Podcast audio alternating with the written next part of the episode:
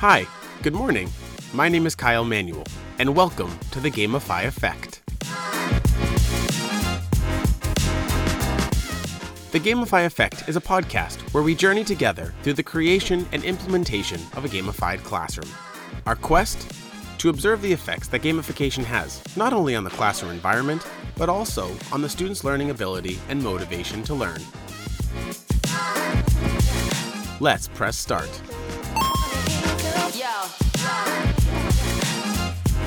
The video game world can seem daunting to some and a comfort to others, with a varying scope of educators saying anything from, "I only play Tetris," to, "What's your favorite MMORPG?" You can quickly see how the video game world can be a quick door shut when deciding on how to build a gamified classroom or lesson. But the world of video games has become vastly expanded since the initial days of Pong, becoming more inviting to new players, even delivering rich storylines that actively invite the player to participate in the story and experience it on a personal level. Lighter story-based games have found a way to infuse lore throughout the game to wrap a storyline into it and within the game, and find a balance between different types of gamers. Even the days of two outcomes, game over and you win, have changed, with newer games having several different endings based on the choices made in the game. In the quest to create a better video game, a better experience, the industry itself has created a culture wrapped around them. What at one time seemed only for kids has now found itself infusing its branches into everyday life as well.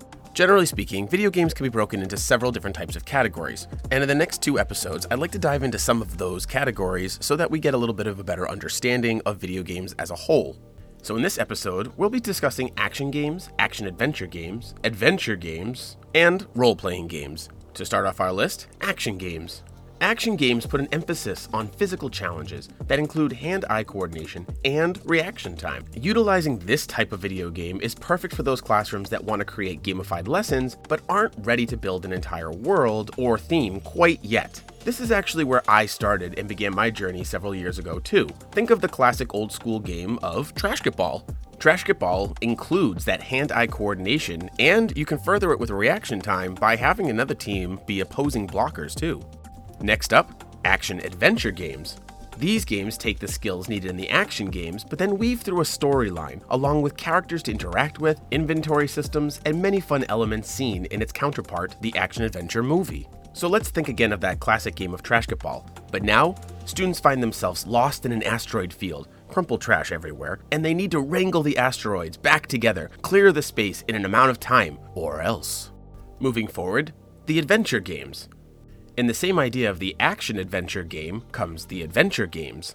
These are in the same field as action-adventure games, of course, but without as much action. But don't let the genre fool you. It still needs a little action to keep the story going. They focus more on the story, the lore, the world building, and less on the action, which sometimes causes a little boredom for the viewer or the player. However, players tend to interact with each other and other characters in the pursuit to solve puzzles and mysteries. While slower paced, it allows the player to enjoy it at a more leisurely and enjoyable pace. In terms of education, think of it as laying out the entire unit of study, with many ways to learn and show growth and mastery.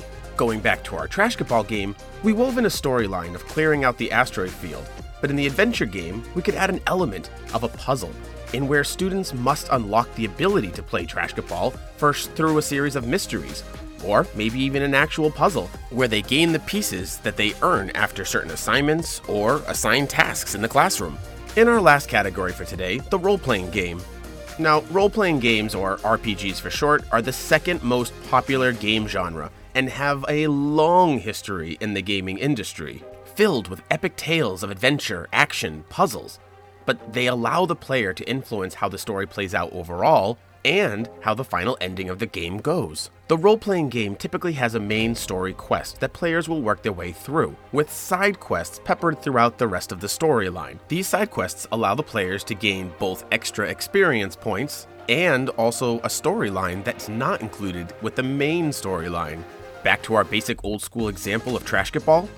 Maybe students complete a hidden mission that they unlocked through a series of non-mandatory assignments, now labeled side quests. This hidden mission allowed them to gain the ability to move themselves 2 steps in any direction, allowing them to have a better ability to make the shot and win the game. You can see that even by taking the old school classic as Trashketball, it allows educators to unlock their way into game-based learning and gamification. These categories are fantastic matches for the classroom, whether they be action games, action-adventure games, or role-playing games. They allow educators to create an instructional design where storylines, action, and overall student-driven learning is woven throughout the course of a unit, guaranteeing plenty of excitement to get the students engaged in the classroom. Thank you for joining in today on our two-part series on video game categories. While gamification and game-based learning are not based entirely on video games themselves, it is always fun to explore the world overall of gaming because you never know what you're going to find that would be a perfect fit for your classroom.